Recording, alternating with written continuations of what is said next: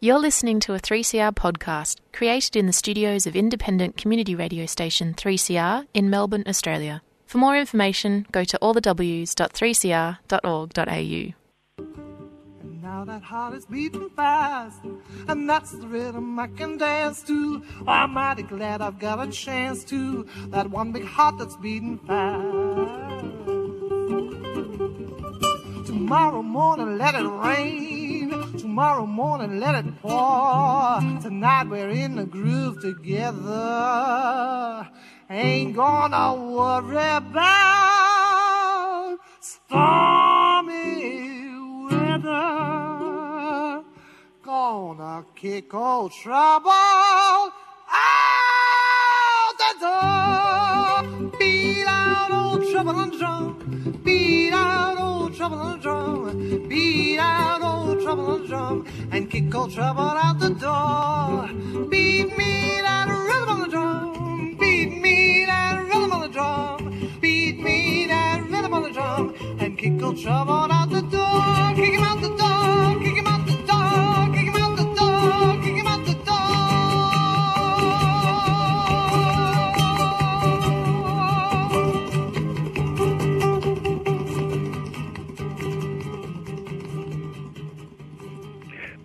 Welcome to Radical Australia on Community Radio 3CR. This program is streaming live on 3cr.org.au. The program is podcast. My name's Joseph Toscano. I've got an interesting uh, guest today, but before we go on to uh, our guest, over the next four weeks, because of the COVID-19 stage four restrictions, it's becoming more and more difficult for staff at 3CR to uh, continue all the programs. So to give people a little bit of relief, uh, over the next four weeks, we'll be doing some repeats of uh, our more extraordinary interviews or extraordinary interviews or boring interviews, whatever you think. But uh, keep listening to Radical Australia and uh, hopefully once the uh, lockdown, um, coming to the end of the lockdown, we'll be able to restart the uh, live interviews with interesting people. Now on the line, I've got a recidivist, Mr. Terry Stavridis. How are you, Terry? Uh, good morning, Joe. I'm well, thanks. And yourself? Well, look, uh, Terry, it's not morning, it's afternoon. This program, it's four o'clock. Once you get out of the wrong side of the bed, did you? I'm sitting in the car here uh, being interviewed by you. You're sitting in the car. Well, I hope, hopefully, Victoria's finest don't knock on your door, and then the Defence Forces knock break your window because you're talking to me. Okay? Yeah, fair enough. Fair enough. Now, now, Terry, I'm just going to do a little bit of uh, background information on you because uh, I think it was a few years since I last interviewed you, maybe a year or so ago. That's now, right. Terry, I, I would describe you as a, a genocide scholar and and an author. Now, um, how old are you? Um, let's say I'm in my late uh, 60s, okay? Late 60s. And uh, how long have you been uh, working on uh, scholarship regarding genocide for? Um, I, I started that uh, to around 1987, uh, 88. So I've been at it for over 30 years. Hmm. What led you into that field? Well, well, being uh, being uh, a, uh, of Greek background, well, my ancestors or grandfathers on on my father and the mother's side, uh, one came from Istanbul, and the other one was born on the island of Lemnos. So, uh, so when so when I was growing up, I used to hear my mother and dad and aunts and uncles uh, talk about Greeks and Armenians and you know and all that sort of stuff. And you know, and and somehow that just stuck in my mind. But you know, but I didn't take any notice of it until until I started uh, doing uh, sort of like my honours year and all that, and and it, and it just took off from there. Mm. So, what areas do you particularly uh, specialise in? What areas you specialised in? Well, well, actually, my, my main area, the, the, it's really sort of like uh, one big field, but it has quite quite a few uh, subfields to it. Like like for example, my, my sort of uh, overall is uh, modern Greek history and and late Ottoman Empire history, uh, with sort of subfields of you know genocide, uh, the involvement of great powers, conflict, and and that sort of stuff. Right. Now, I understand you've got, uh, we'll talk about this later, but I understand you're uh, on the verge of publishing uh, a book on a specific genocide. Well, well, well. The book, uh, the book that, that uh, that's going to be released soon. It's actually called Tales from the Last Days of Anatolia. Now, it's not really. It's actually historical fiction. So uh, over the last 12 months, I've decided to change tack and move mm-hmm. slightly away from pure diplomatic or political history, even economic history, and start to uh, use all the vast knowledge that, that I've had to uh, write historical fiction and also to, to uh, unashamedly, it's time to monetize uh, so, some of this knowledge. Monetize, I like that. I think you've left it a bit late. now, now, I understand you've also been doing some fascinating research which is relevant to the COVID 19 uh, pandemic mm. we're currently uh, suffering is you looked at the you're looking at the influenza epidemic uh, pandemic uh, spe- specifically in Australia in 1919. Is that correct? Well, I'm actually looking at it uh, globally. I'll tell you how, how it actually globally. came into being. Uh, I'll tell you how it sort of came into uh, that. It came in by, by accident about about three months or so ago. I received a phone call from the newspaper that I'm a free a freelancer and uh, they were asking me. They said, "Oh boy, we, we have a whole heap of your articles here unpublished. Which one? In what order do you want them published?" I said, "Well, I don't particularly care what order. To just publish the things." And um, and then uh, then he started asking me about, "Oh, how's the COVID nineteen down your ways and all that?" And then, then he said to me, "Why don't you write an article on it?" Well, I said, "I said, look." I don't feel qualified enough to write about COVID 19 because the thing is unfolding and a lot of the information that's coming out is uh, a lot of it scientific, and that's a little bit beyond my my understanding. So I'm not going to dabble in things that I don't understand. And even if I did have a little bit of knowledge on it, uh, I could write something stupid and actually make a fool of myself. So I'm not prepared to do that. I said, but one thing I can do for you, I could write a general piece about what happened uh, during the Spanish pandemic of uh, of 100 years ago. I'm not going to get into the scientific aspects of it, you know, what how it was, uh, you know, uh, what the virus was made of and how they tried to. So I, I'm just going to give you the origins, the the different phases of it, and, and the reactions of governments at the time. That's it, a, a general piece. So actually wrote so I wrote a wrote an 800 uh, word piece for for the National Herald in New York, and mm. out of that uh, came. Um, came sort of like looking at now uh, I'm sort of examining the 1918 in that period there, uh, country by country, and also also to um, I'm going to look at the specific cities. I've uh, even created a, a Facebook uh, page uh, on that, and uh, and I'm just putting up the general information, and um, I've made it very clear: no conspiracy theories, nothing to do with COVID-19. This will just focus on the events of 100 years ago. So, so we can get at least step back a little bit from what's taking place now and just look at what happened 100 years ago. So at least we can try to get an understanding of what happened then. So, so then we can shine a light on what's happening uh, today. Right. So, so what did you learn? Well, it, well, really, what what we're seeing is today, like for example, like the wearing of face masks. They were wearing it then. Um, and and the, the one thing that I have uh, picked up, at least from a scientific aspect, is when people got the Spanish flu back then, they, they didn't live very long. They, they, some of them died within a week. Whereas whereas with this thing, you you may not have it straight away, but it sort of manifests itself a few weeks later, and some people get very sick, some people die, but but, but it has a, a longer incubation period, the COVID nineteen. Whereas the other one, when it hits you, it really hits you really, really for a six straight away within a matter of days. So, which um, countries were worst affected? Uh, do you got any idea? Uh, what we're talking about, 1918. Um, 19, well, according well, well, it's it's estimated. I think the Earth's population was about two two two and a half billion at the time.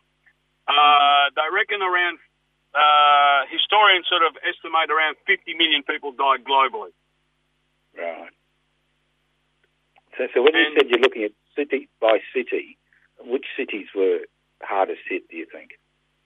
Well, for example, one, uh, well, like New York, New York was hit very hard.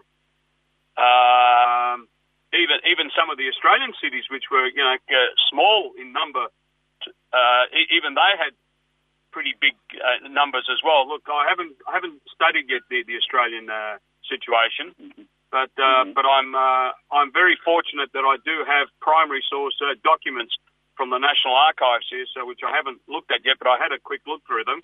So so there is a lot of so there is a lot of material there which which I'll need to to, to examine. So. Um, so, so what I'm doing is I'm actually collecting this uh, sort of like I don't know, maybe become like like an like a reference work, like an encyclopedia of 1918, and um, and and hopefully actually publish it uh, as a book or, or maybe as a series of articles. I really don't know at this stage. I'm just taking it day by day. So how were people coping? What were they doing to protect themselves generally, apart from masks? Well, well, when when, when the virus, see, see, can, I just explain uh, the the early uh, the, the virus actually started in the uh, in, around April uh, 1918 and sort of finished the first phase until I think it was around about the middle of July 1918. That, that was the first phase, and, and the numbers were were quite mild, and, and authorities didn't take much notice of it. But but come September to uh, to December, which was the second phase, that was the one that really hit really hard. It's it, it when the troops started coming home, uh, you know, the, uh, and large numbers were getting together. That's when it spread so uh, so quickly. Uh, but, but for example, um, I was actually reading in uh, this is based on newspaper reports, so so the figures could be exaggerated, they could be understated, but these are some of the figures uh, that I got. Uh, in uh, the, Lon- the the correspondent of the of the London Times in New York, um, he he uh, he published figures that from from September to December 1918, over 300,000 Americans died, ordinary citizens, and about 20,000 uh, soldiers died in the barracks. So over well over 320,000 just died from that. In South Africa, um, in the in the months of uh, September, October, I think, or, or November, around 50,000 people died. hmm So, so, so they're the uh, in Britain. I think it was about I think about seventy five or eighty thousand died at, at that time, uh, as such. So uh, it did it did uh, once it went once it hit a place, it just spread like wildfire. Because once you get a large group of people together, and you know one's one's a carrier, I get it. He passes it on to the next. He passes it on to you, and it's just a, and it's just a multiplier effect. Right. So it's similar to COVID nineteen, but you said it was Hmm. much much more severe. Yeah, yeah, yeah, yeah, yeah. Now, one of the uh, actually, actually, a lot of people called it the, the Spanish flu, but that's a that's really a misnomer. The the reason why it, it got that name was because during the First World War, Spain was actually neutral, so its press didn't have the restrictions that operated in the in the in the uh, so-called good guys and, and the bad guys, which were, had uh, had uh, political and military censorship. So so so the Spanish press was was quite free to, to publish uh, news accounts of this uh, of this uh, pandemic. But the Spanish got very upset, you know, that they were sort of like blamed for all this. But you know, they, they just the, the newspapers are only actually reporting it. hmm Uh, but in terms of its origins, uh, it's it's a it's it's really qu- quite controversial. Uh, some people say it originated in China. For example, uh, uh, Chinese uh, labourers uh, brought across by the French to work on the Western Front, for argument's sake. Some people say it happened from, from the Russians on the Eastern Front. Others say it originated from the German troops on the Western Front in 1917. Uh, others say it originated in the United States when soldiers uh, when when America entered the war in 1917 uh, on, on the crew on the on the warships that were going across with American troops when they landed in France in Brest. As soon as they got it, they passed it on to the French uh, nave, uh, navy, uh, naval personnel, and it just spread. So no one knows exactly where it came from, but whatever it was, whatever its origin, it just spread like wildfire. So uh, whenever people came into uh, contact with each other, it just spread, like like, like we've got now. Right. Was there any government response to the uh, to the pandemic in 1918, 1919? What, what, what was that, Joe? Were any government response, or did they just let it just die, uh, you know, just go along its merry course, or did government? No, no, no, no, no. It, well, obviously they, they didn't have the scientific knowledge that we have uh, today, but to, they did their best to what they knew at the time. Uh, they they sort of uh, tried to close down, you know, mass gatherings. They uh, they they shut down schools. Uh, the enforcement of masks uh, as such. Uh, it's interesting. Uh, I, have seen uh, uh, photos on Google images in Seattle, in, in the US. police are actually were wearing masks. Mm-hmm. So, so, it's not a new thing wearing masks. No. And the New South Wales um, border was also closed. Yes, yes, yes. It was the same thing. And one, one, one interesting thing is, uh, in late 1918, the, the Australian government of the time actually quarantined some of the troop ships that were coming back for, for a week. Mm-hmm. And, uh, and, and of course, you know, they, uh, they were supposed not to go back to their village or hamlet, wherever they lived. And, you know, and that's, that's how it started to spread uh, in Australia. But at that time, Australia did a reasonably good job, like, like quarantining the, uh, the, the ships, you know, coming back from, uh, from Europe and, and cruise ships. Yeah, well, we'd have a long history of quarantine because the only thing you could do. I remember when ships used to come across. Remember the Queenscliff here in Melbourne, the Queenscliff quarantine station. When ships used to come across, if you were sick, uh, this is in the 19th century and early 20th century, you were dropped off at the mm-hmm. quarantine station. If you survived, you survived, and if you didn't, you didn't. And uh, it, was, it was the only way they could actually contain things like uh, cholera and uh, typhoid, and the list goes on and on. Yeah, it's, um, history. Well, another another aspect of my research I just remembered now is um, I was looking at the, in the Pacific, for example, uh, Samoa, which was uh, well the Samoan Islands. Uh, one part belonged to America, another one uh, belonged to uh, to Germany. Well, well, the German part was actually taken over by by, by New Zealand in the First World War, and uh, so um, one of the New Zealand warships actually docked in German, well, Samoa and according to the uh, demographics of the time, the islands had about, I think, about 32,000 people. 8,000 of them died uh, once uh, once the sailors spread it on on to, to the local population. That's a 25% mortality rate. That's yeah, yeah, and uh, and what what I found what I found so far in my research, uh, Joe, about about the 1918 pandemic that it, it, it, it really hit hard. The, the, the cohort was between 25 to 40. They seem to have been hit the hardest. I'm not saying that the elderly didn't weren't hit, but I don't know. Somehow the elderly seem to have been. Mm, I don't know. They didn't have as many deaths as that 25 mm. to 40 age group. Mm. That, that, Which I find very interesting. Yeah, interesting.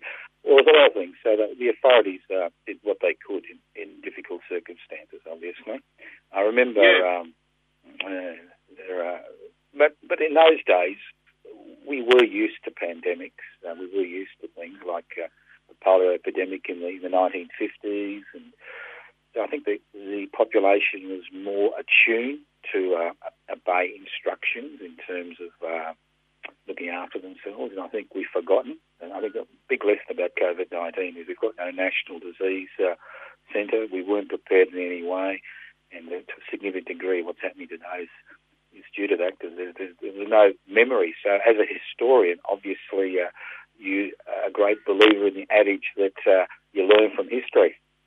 Exactly right. You know, it's um, now, now, now, that you said the learn from history, well, uh, one thing that I uh, found out in, in South Africa uh, with the 1918 pandemic was that they actually established uh, a minister of health and an, and uh, and um, and, a, and a national healthcare system. You know, it wasn't brilliant, But uh, but that was some of the uh, that, that was some of the uh, outcomes of the 1918 pandemic in 1919 onwards. Some countries actually move towards establishing uh, an embryonic national healthcare system. Mm, that's interesting. So so people did learn. They yes, learn yes, uh, as such. Uh, you know, I was just I think you mentioned to me about some cities. one city that I did come across in the US was was Philadelphia. Now, when the when the American troops actually came back, well, of course, you know, they had the you know, the ticket take parade, you know, uh, welcoming home the heroes. And uh, you know there were thousands and thousands of people, you know, you know, watching the, the troops march, marching down the main streets of uh, of, of, of Philly, and uh, and then then a matter of days, the, the the hospitals of Philadelphia were absolutely inundated with people coming in, you know, having uh, having these flu-like symptoms. Mm. I understand that in Australia, I know you haven't looked at much at the Australian situation during the uh, 1918-1919 pandemic, but I understand that, uh, as you said, a lot of the rural hamlets and uh, small country towns were exceptionally hit hard because most of the troops that had got, many of the troops that have gone overseas were volunteers from uh, country towns where uh, nationalism is a big factor in them volunteering. Yes, yes, yes, yes, yes. Uh, you know, um, I, actually, uh, I'm beginning to sort of, uh, this is interesting, uh, Joe. I'm beginning to sort of factor into my research on the First World War uh, that po- possibly one of the causes that may have terminated the war may be shorter uh, than continuing on beyond 1918 may, may have been the pandemic itself. I, c- I can't prove or disprove that. It needs a lot more research, but that's uh, that's a sort of gut feeling that I that I have that I think that the that pandemic actually may have uh, halted a lot more slaughter. So, so, so what do you think? The, uh, yeah, I was thinking of that with the German revolt and the Russian Revolution and all those uh, all those situations may have been uh, well, they would have been uh, exacerbated. A pandemic would have exacerbated inequality as we're seeing in Australia today, and uh, yeah, could yeah. have actually provided an extra impetus for radical change because I think I mean, if you, if you want to draw parallels, you look at economic parallels. You look at the, I mean, what COVID nineteen has demonstrated to people is the fracture lines in our society, um, real fracture lines regarding the economy and who's paying the price, and the fact that uh, it was uh, poorly paid casual staff uh, in nursing, the nursing home sector no sick pay and no sick leave, who in many regards continued to work when they had you know minor symptoms that uh, has led to the expansion of this. And, and, and as you saw, it was only in the last 24 hours the Prime Minister has actually said that they're going to have paid paid leave for these workers. It's just extraordinary. It's taken them since March to do that. Just extraordinary. People just aren't well, learning. Well, uh, 2020 is our 1918, 1919. You think it's that bad, do you? Yeah, I think so. I think so. Look, look I, I think this is probably the worst thing that's happened in the last uh, hundred years. And you know, look, and I really, I really dismiss this kind of thing that it's a hoax. And you know, I, I've had, I, I've had uh, people stopping me and saying, "Oh, it's a hoax. It's a conspiracy." I said, I said, look, mate. Okay, in Australia, we've been lucky so far. You know, we're not getting thousands or uh, of deaths and uh, and infections. But I said, uh, I said to one guy about two months ago, uh, when I was doing some shopping uh, as such. And I said, I said, you try and tell that to 100,000 families in the United States that have lost loved ones, and uh, and that's a hoax, is it? 100,000 people that have died. That that's a hoax. Well, and on Saturday I had had this other guy. Uh, he's, a, he's, a, he's a friend of mine, and uh, and I just I, I was just feeling a bit pissed off. Uh, you know, you know, being locked up. I mean, none of us want, but what is is, and uh, and I and I said to him uh, I really laugh at people when they say that uh, 5G technology equals, you know, uh, you know, the virus. I said, he said, yes, it is. I have it on the highest authority from uh, from people higher up. I said, I said, mate, look, they're two different things. I said, I said, 5G technology is radiation. The other one is a virus. Uh, uh, uh radiation doesn't trigger a, a, virus. They're two separate entities. Yeah.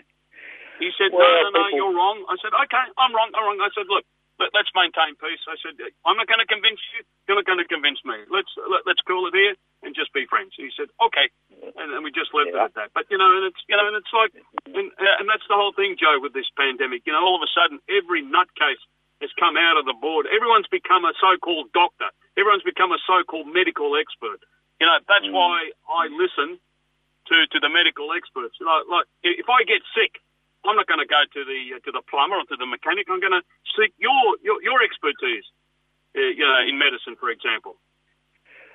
Well, I think when people face crisis, they're always looking for easy uh, solutions and uh, conspiracy theories. Or I call I don't call I don't use the word conspiracy theory because I think that gives it some uh, credibility. I call it delusional belief systems. You know, mm. delusional belief systems come to the fore. I mean, give you an historical example in uh, I think it was 1902 in Sydney when the plague, the bubonic plague, hit Sydney um, the population ch- turned on the Chinese that were living there and burnt down their houses because they thought, you know, they were the source of the bubonic plague, although the plague had been mm. brought across in ships. You know, people people are always looking for easy answers, and uh, the fact, as you said, irrespective of how it started, the thing is real, and uh, we have to deal with it. So, how did what happened? How did it disappear in 1919? Is, is, any idea? Uh, I haven't I haven't gone into that aspect yet. You know, um, you know, it's a it's a big study. I, I thought it'd just be something very very simple, but my God, once I started digging, uh, I found numerous articles, and uh, and I say this: uh, anyone who wants to get good materials, uh, enroll, uh, enlist, join the the State Library of Victoria. You can access wonderful materials from your home. So you've been doing all your research from home using social media. Yes. Yeah. Well, you know, well, well, you can't go to any library at the moment. So, uh, no, so, so I'm a member of the State Library of Victoria, State Library of uh, the National Library in Canberra. You know, I, I, I go through the um, what is it? Uh, the Library of Congress, uh, as such. So you know, so there are many, many wonderful archives out there that people can actually a- access as such mm. and, and, actually get this information. But, but also too is there's you can go to Trove, uh, you know, to look at old Australian newspapers that have been digitised. There's a lot of information there on 1919 uh, on, on, what we're discussing today, and of course there are many other issues, of course, that they covered in their pa- in their pages.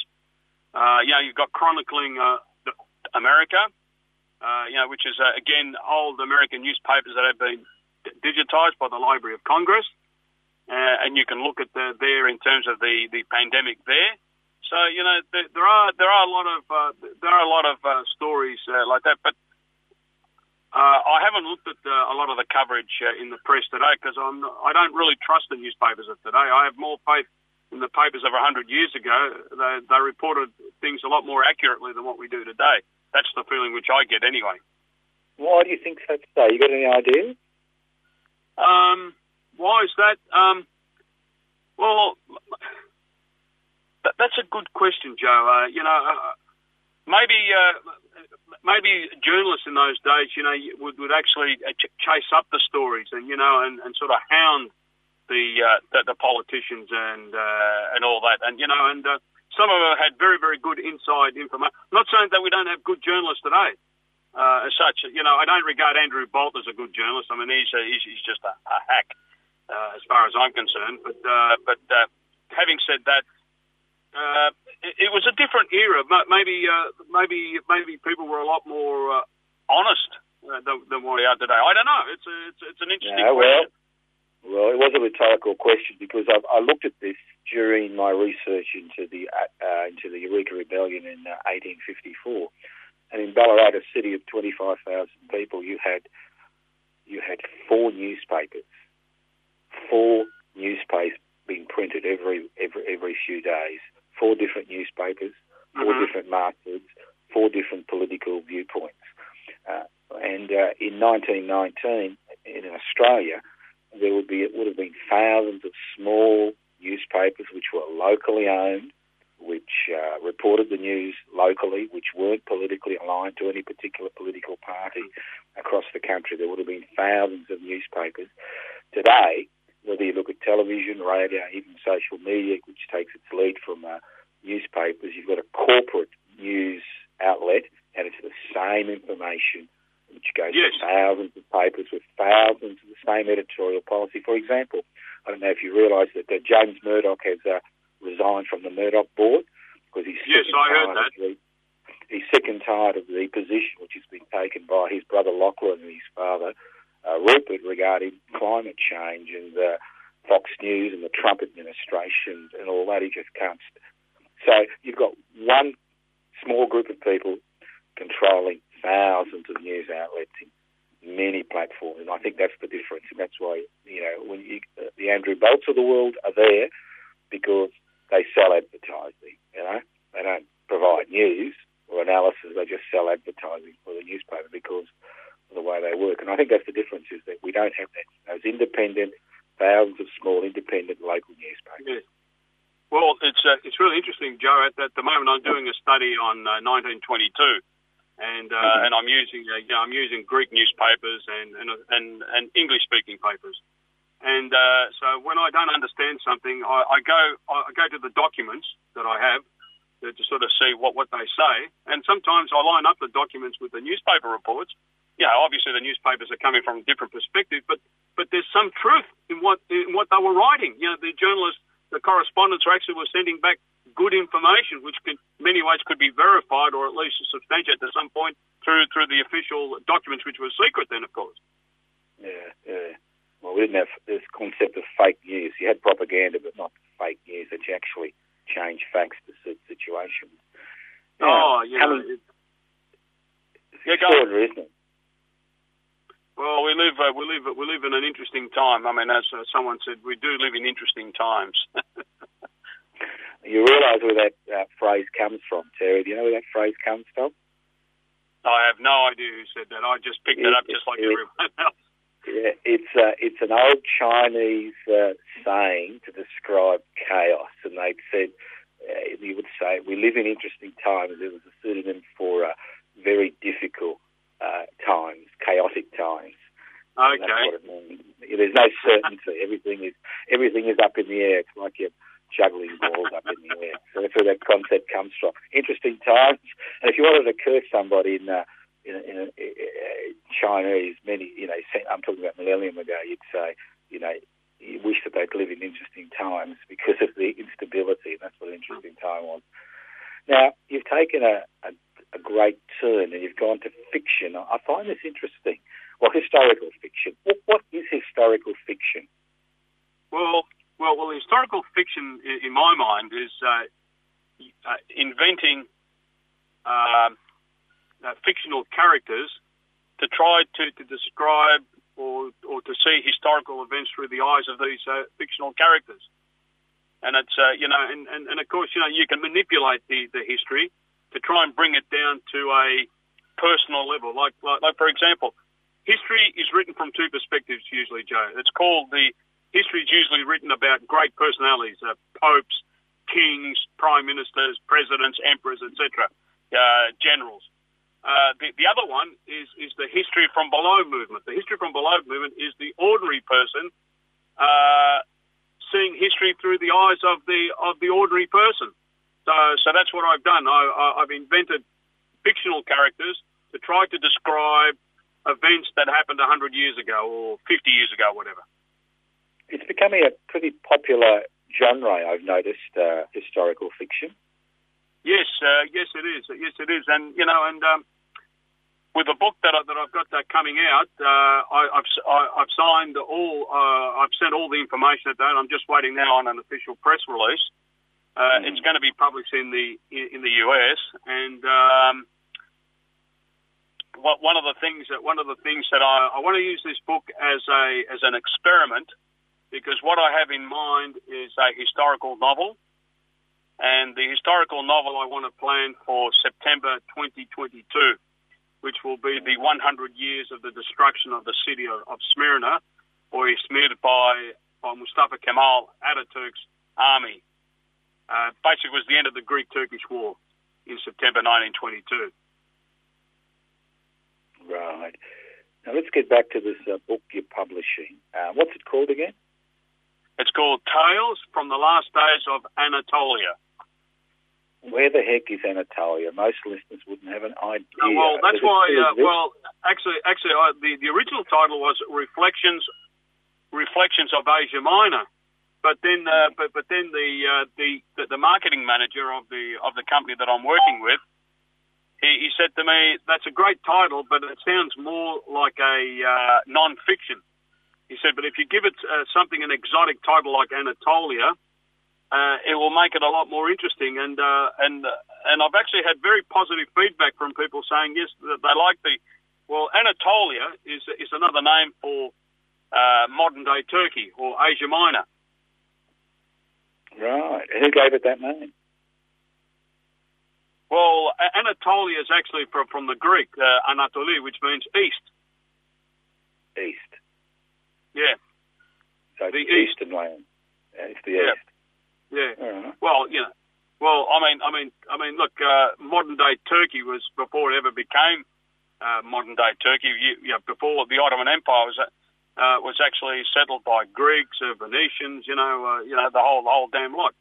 But you know, Mm. but once the Ottoman Turks uh, t- t- took over in 1453, well, the city, well, the composition of the Ottoman Empire changed, you know, and gradually the Turks became the, the dominant. fa- But but if you look at the actual Turks, many of them were actually. Uh, if you go, if you do their DNA, a lot of them have either a Greek, Armenian, or even a, an Assyrian, even even Arab ba- ba- background in them along the way. Right. Well, I think that's one thing about most populations, especially uh, on uh, non-island populations. They have they have interlinked DNA. I mean, that's the history of the human race, isn't it? That's right. Uh, like- you know, there's there's no such thing as a pure race. I mean, I mean, Joe, this this thing of race, uh, you know, That's that I'm a purebred so and so, or I'm a purebred this. It's caused so much conflict, so much heartache and misery in human history. You know, uh, as a historian, we haven't really learned anything. We, you know, we're still we're still the same. We're, we're, still the same uh, jackasses like, we were back in the in, you know back, back in the caveman days. You know, we're beating each other over the head with you know with uh, with baseball bats. Yeah. Look, uh, race doesn't exist as a. It's not a. It's not a uh, scientific term. It doesn't exist. There's nothing that, as you said, there is nothing that proves that you are of a particular race. I mean, we most of us have got Neanderthal DNA in our systems. So you know, it's uh, it's a continuum. Human history is a continuum, and um, as you said, when people do these DNA tests, which are now uh, done, who controls these? The Mormons, isn't it? That they they actually. I think own own some of a lot of these DNA things, and they collecting DNA to see who's going to eventually go to heaven. Most people are shocked when they see that they've got this and that and this and that in their DNA. Yeah. They're just part of a human family. Yeah.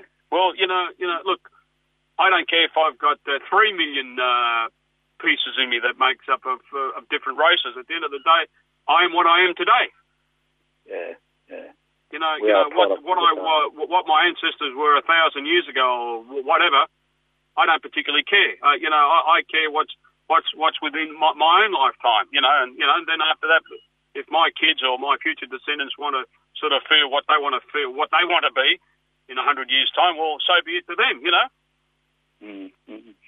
Now, going back to your book, um, what's what historical events is it based around? Well, it's a, it's actually based about survivors, uh, people people who experienced deportation, uh, stories of, of good days, uh, people people who ended up going to the to uh, to America as refugees to start a new life. I've also I've also having well the chief American diplomat at that time in uh, on the on the western side of Turkey or Western Asia Minor was a guy called George Horton.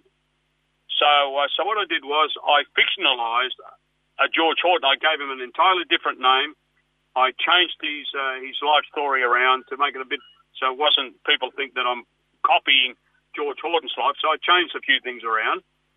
I invented this uh, this fictional American diplomat. So so I tried to cover uh, a bit of everything. You know, you know, immigration, xenophobia, nationalism, massacres, genocide, conflict, you know, destruction, you know, uh, redemption.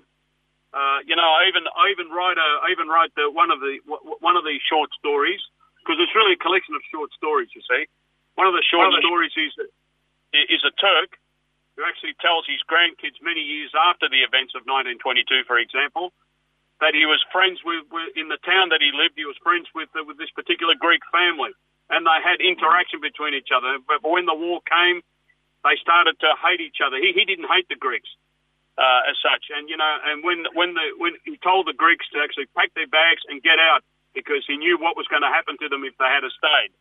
So he's telling his his grandkids about how he misses his uh, Greek friend, and and basically that's a thing of, of redemption and uh, trying to reconnect again.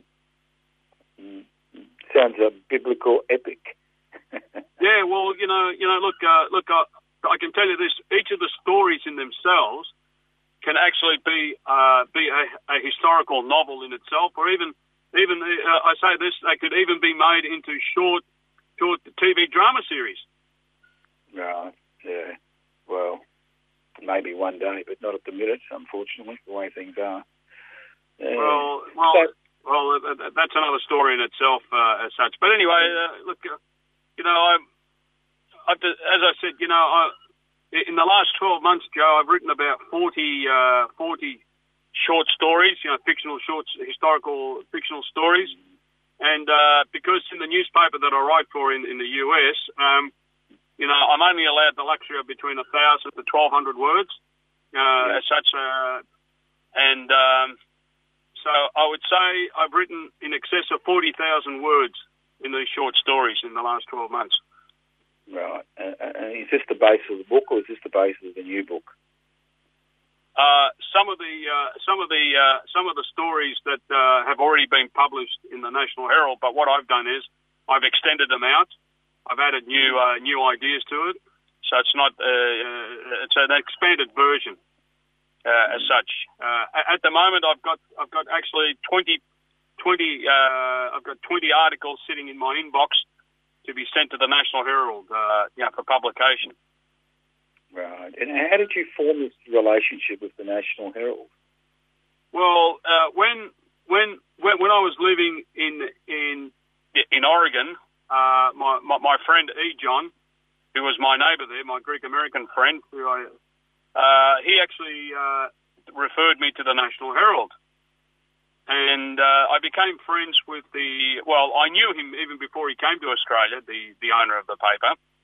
And, and he said to me, uh, he said to me, write, write anything you want and, and I'll publish it. And so, so, so really, uh, so really, I started writing for them in the early years, they were sort of like, you know, they would publish one article today and then three months another one. Well, the, the last 18 months, I've, I've almost been getting one almost every two weeks now. Well, and especially this year, I've had almost one, one, uh, one, one every one and a half weeks, if I can put it like that.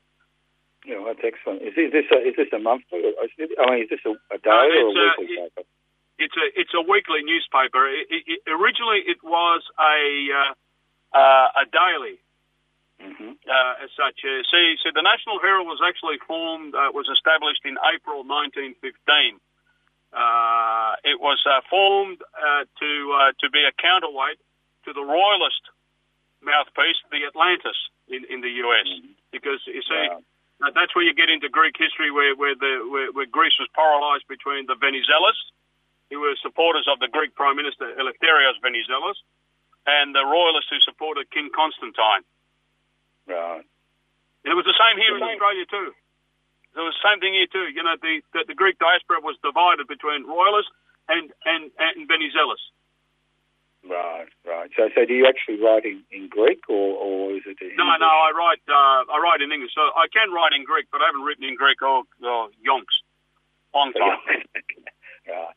Now, you, you mentioned the website regarding the uh, 1918-1919 uh, pandemic. Uh, could you give us some information about that website? How can people can access it?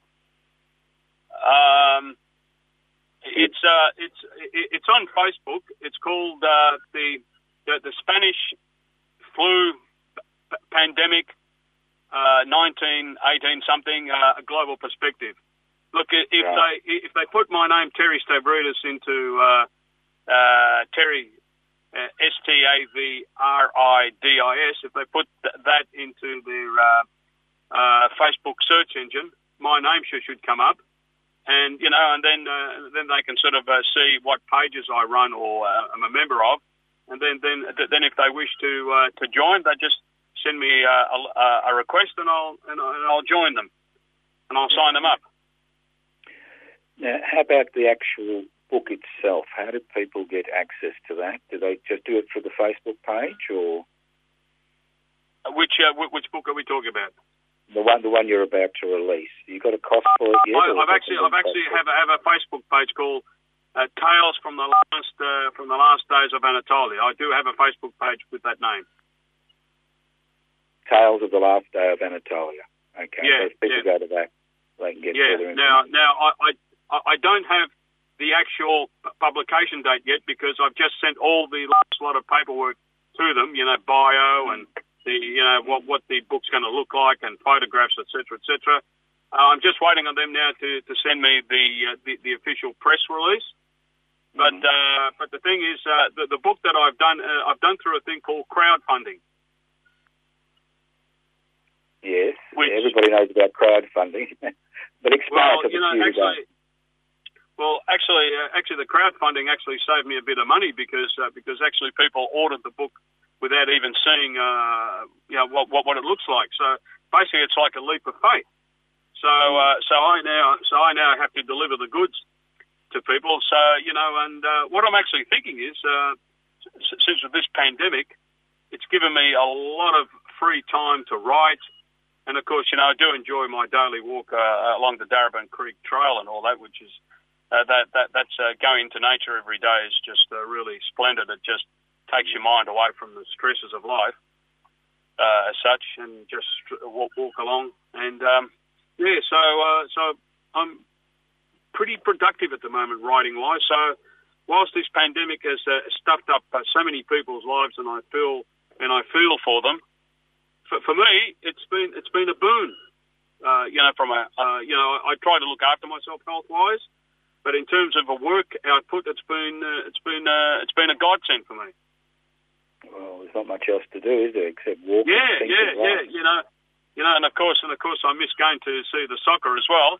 Uh, you know, we still we still have our committee meetings, but the, one of the interesting things now is, you know, uh, if there's like that, at least at least we've got Zoom, and we're able to do uh, conferences and you know meet people through Zoom and th- th- through like that.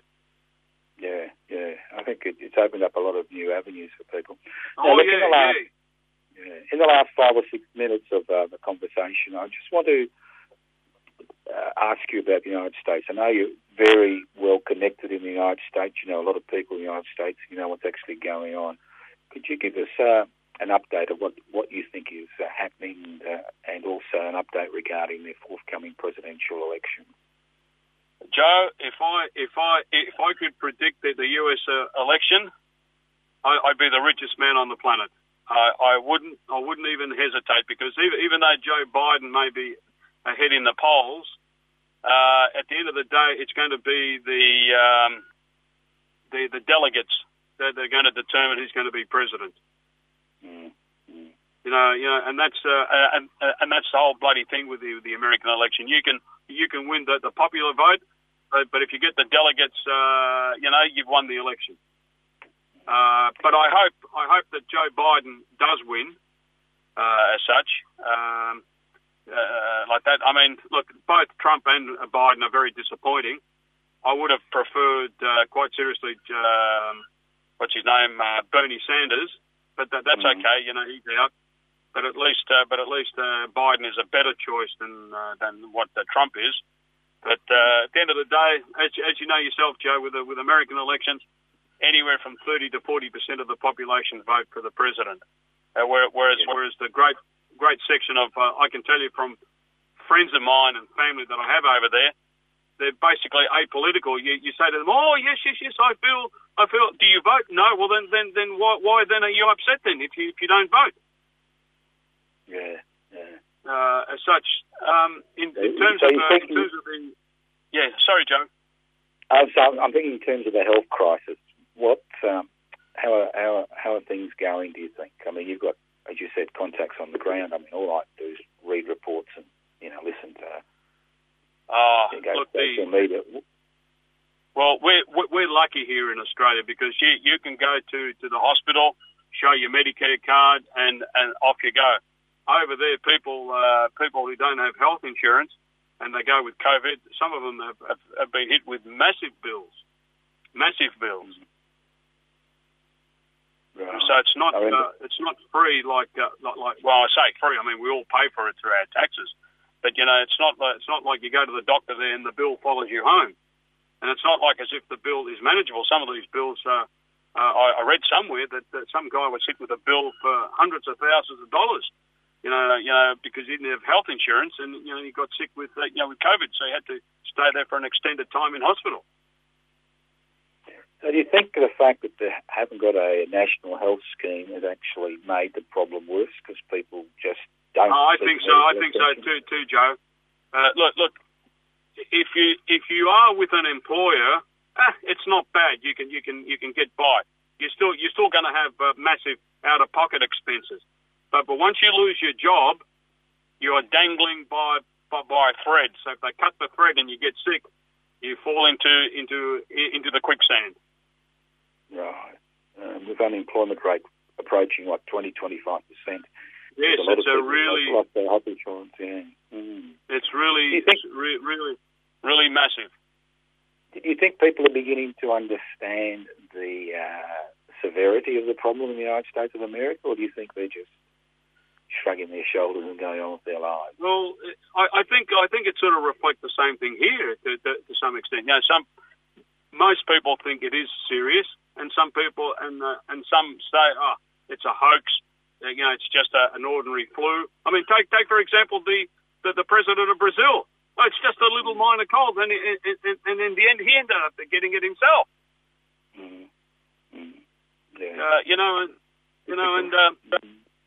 And of course, you know, uh, one of the things, Joe, we, we need to find a vaccine. You know, and uh, and one one one extraordinary thing that I notice is the global cooperation in the scientific uh, communities around the world, all working together to some extent, trying to find uh, you know the, the the magic bullet to, to try and solve this uh, thing.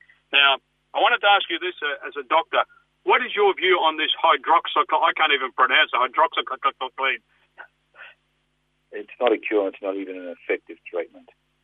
As you said, the dilemma is this. The dilemma is this. We have a, a virus for which, a new virus for which there is no uh, antibody protection in the community. We don't have a treatment. We've got some partial treatments in uh, very severe intensive care cases which have had some minimal effect. We, although there are over 45 groups working on a vaccine, we don't actually have any real progress regarding a vaccine. So we've only got the we've only got the mask and social distancing, unfortunately, at the minute. And uh, I can't see a vaccine being readily available for some time yet, let alone a treatment for a virus.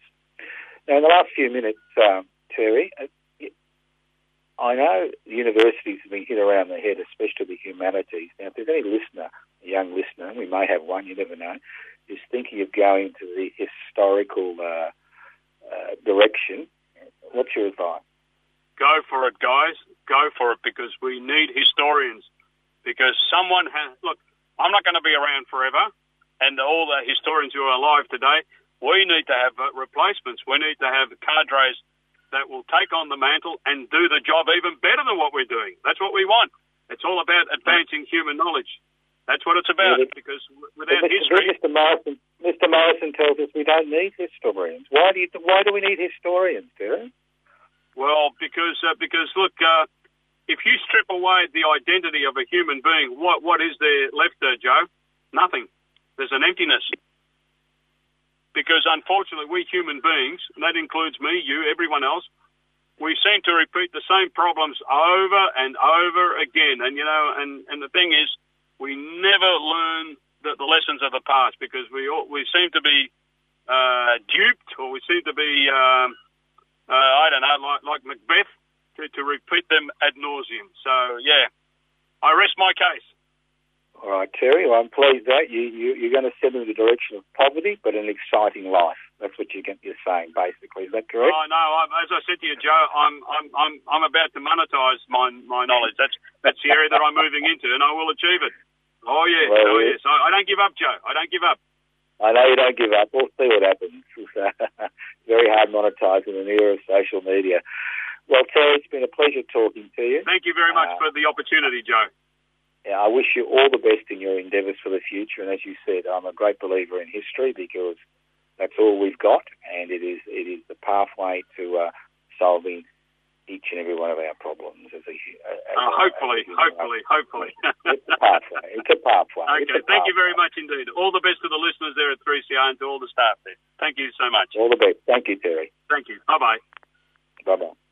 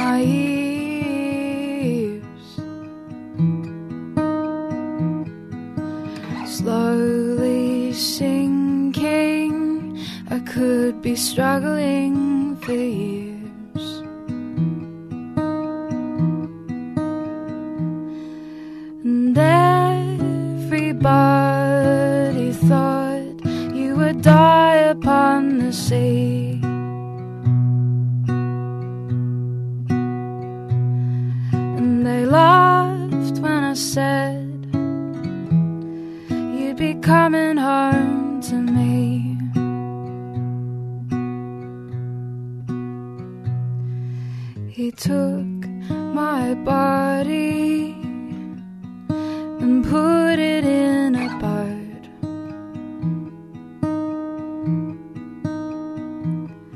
With a leak at the bottom, destined not to float.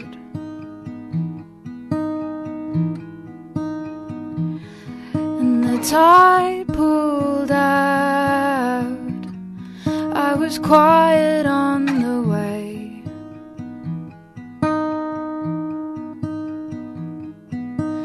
Down the river and out into the bay.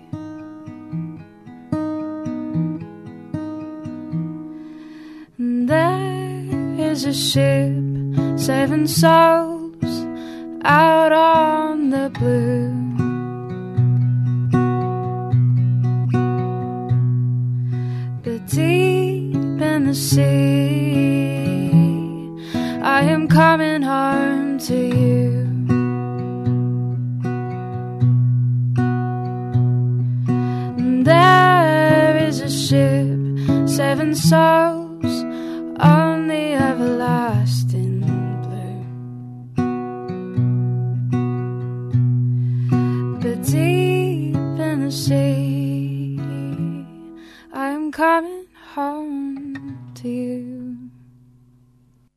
been listening to a 3CR podcast produced in the studios of independent community radio station 3CR in Melbourne, Australia. For more information, go to allthews.3cr.org.au.